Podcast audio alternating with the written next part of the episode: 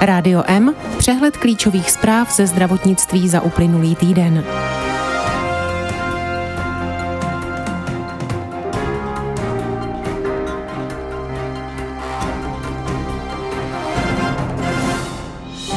Pandemický zákon má platit bez časového omezení. Epidemie covidu prodloužila čekání na ortopedické operace někde až na tři roky. Jakub Dvořáček končí v AIFP a míří na ministerstvo. Nemocnice Šumperk zavedla novinku v léčbě nádorů prsu. Vláda chce navýšit úhrady pojišťoven na záchranou službu. Jen 17% dětských praktiků očkuje menší děti proti COVID-19. Odborníci učí počítač, jak vyšetřit a včas odhalit riziko Parkinsonovy choroby. Digitalizace zdravotnictví v Německu podléhá velké skepsi lékařů. Evropa čelí hrozbě dvojí epidemie.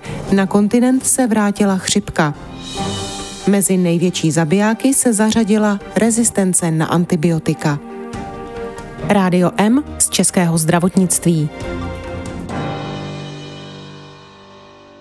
Vláda upravila některé části návrhu pandemického zákona. Schválila, že jeho platnost nebude časově omezena. Kabinet také do normy vrátil možnost, aby mimořádná opatření mohlo kromě ministerstva obrany vydávat i ministerstvo vnitra. Platnost významné části zákona měla skončit koncem letošního února. Novelu pandemického zákona připravilo ministerstvo zdravotnictví ještě pod vedením bývalého ministra Adama Vojtěcha. O návrhu tehdy jednal i s nynějším ministrem Vlastimilem Válkem. Novela rozšíří výčet mimořádných opatření, která lze podle pandemického zákona za nepříznivé epidemické situace přijmout.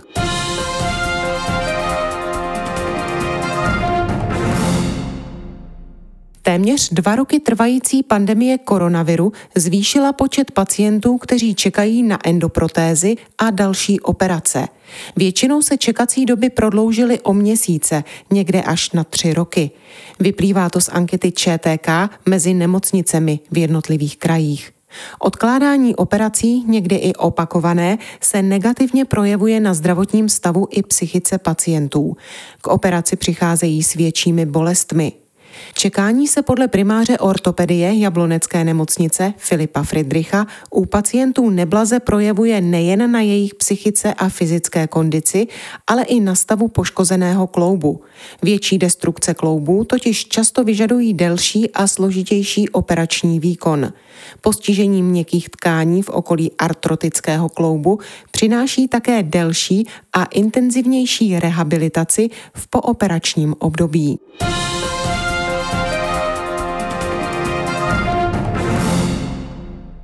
Jakub Dvořáček končí v pozici výkonného ředitele Asociace inovativního farmaceutického průmyslu a přechází do funkce politického náměstka ministra zdravotnictví.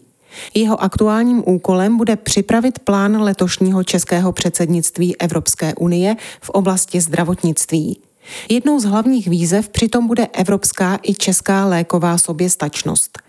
Dalším úkolem bude zvládání krizí typu pandemie COVID-19. Důležité téma je i elektronizace a provázanost zdravotnických dat napříč unijními zeměmi.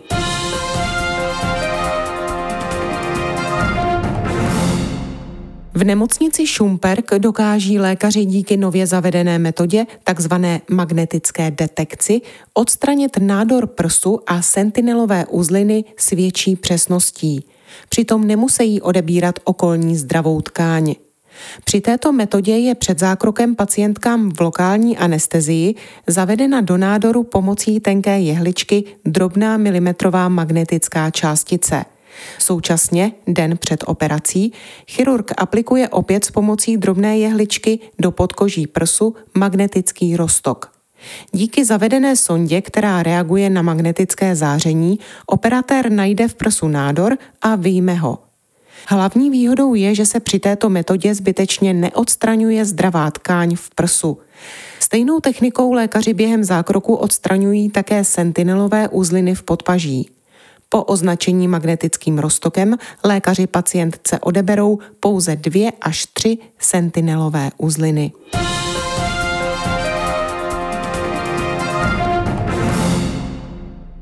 Národní institut pro zvládání pandemie, zřízený ministerstvem zdravotnictví, má celkem 49 členů, rozdělených do pěti skupin. Úkolem institutu je vydávat odborná doporučení a stanoviska pro ministerstvo. Ty poté zváží a projedná poradní orgán vlády, centrální řídící tým. Odborná doporučení dostanou jednotliví ministři věnující se problematice COVID-19, zástupci krajů a ústřední krizový štáb, který funguje jako pracovní výbor Bezpečnostní rady státu. Součástí týmu jsou skupina analytická, skupina epidemiologie a prevence, skupina laboratorní diagnostiky, skupina léčby a kliniky a skupina imunologická a vakcinologická.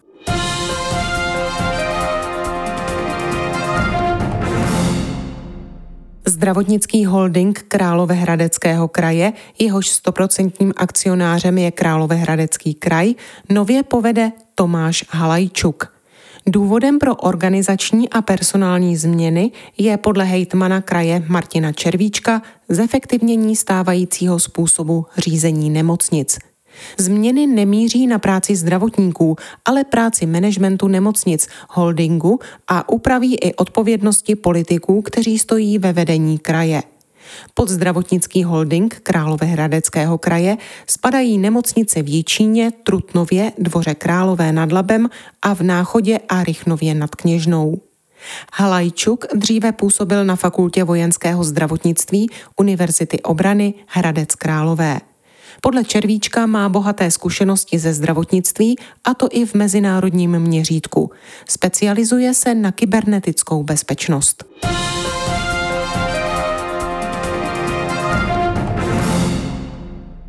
Hejtmani se s vládou domluvili na zvýšení plateb pojišťoven za zdravotnickou záchranou službu.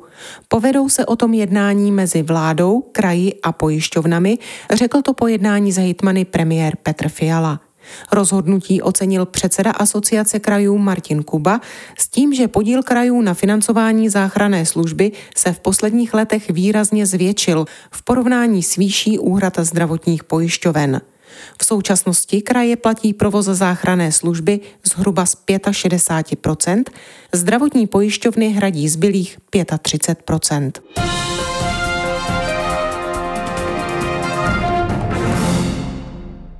Očkování proti COVID-19 nebude pro nikoho povinné. Povinnost měla podle vyhlášky, kterou schválila končící vláda Andreje Babiše, platit pro lidi nad 60 let a zaměstnance zdravotnických zařízení a zařízení sociálních služeb, hasičů, policistů, celníků, vojáků, ale i studentů zdravotnických škol nebo příslušníků aktivních záloh.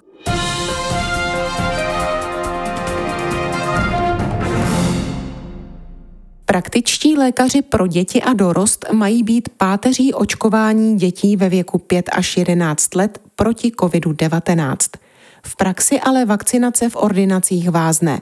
Podle analýzy Centra pro modelování biologických a společenských procesů se do očkovacího programu zapojilo pouze 17% praktických lékařů pro děti a dorost. Dětští praktici totiž naráží na řadu obtíží, které jim komplikují očkování dětí. Problémem je pro ně příliš velké minimální množství dávek, jenž musí odebrat a nakonec nevyužijí. Stejně tak naráží na obtíže při vlastní organizaci vakcinace. Rovněž mluvit s rodiči o vakcinaci dětí proti COVID-19 je časově náročné a s nejistým výsledkem.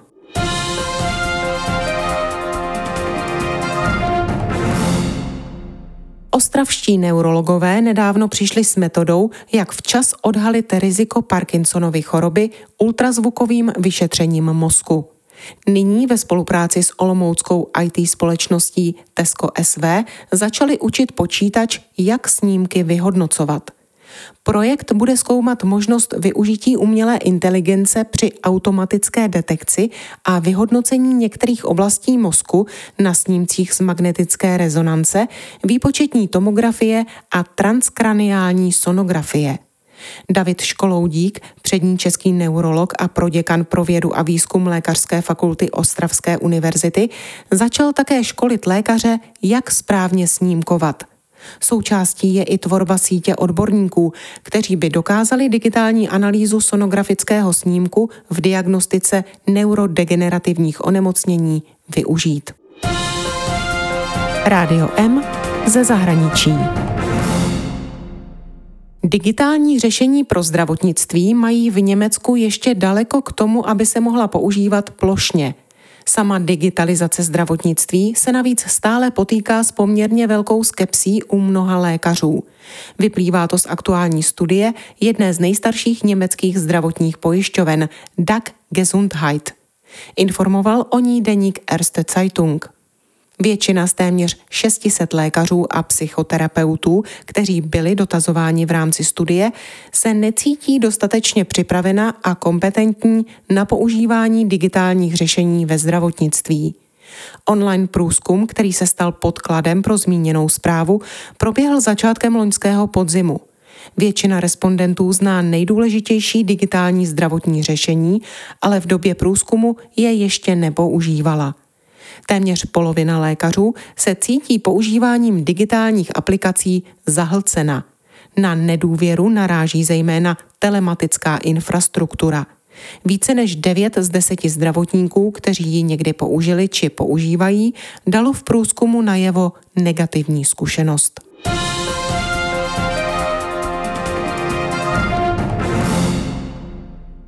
Poté, co v loňském roce téměř vymizela, se letos chřipka vrátila do Evropy rychleji, než se očekávalo. U odborníků to vyvolává obavy z dvojí epidemie, chřipky a COVID-19, kdy se prudce zvýší počet nakažených oběma nemocemi současně, uvedla agentura Reuters. Zároveň není jasné, nakolik budou vakcíny proti chřipce účinné vůči virovému kmenu, který letos koluje. Od poloviny prosince koluje v Evropě více chřipkových virů, než se očekávalo, uvedlo tento měsíc Evropské středisko pro prevenci a kontrolu nemocí.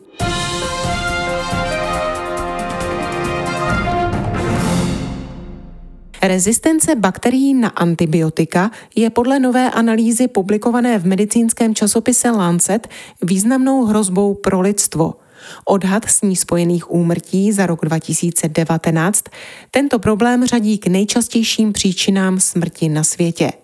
Takzvaná antimikrobiální rezistence si po celém světě v roce 2019 vyžádala nejméně milion 200 tisíc životů, což odpovídá asi třem a půl tisícům úmrtí každý den spojených úmrtí, kde rezistence hrála nějakou roli, analýza za stejné období odhaduje dokonce na téměř 5 milionů.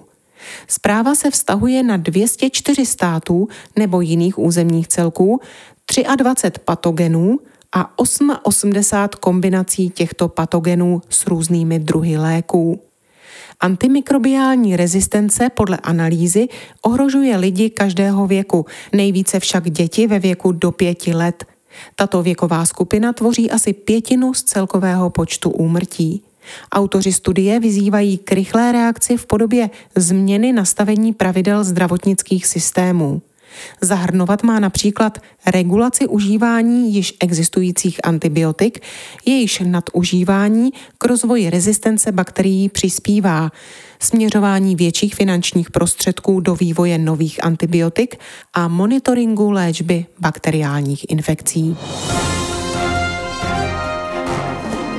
Tolik zprávy, které připravila Marcela Alfeldy-Šperkerová. Naslyšenou příště se od mikrofonu těší Marcela Žižková.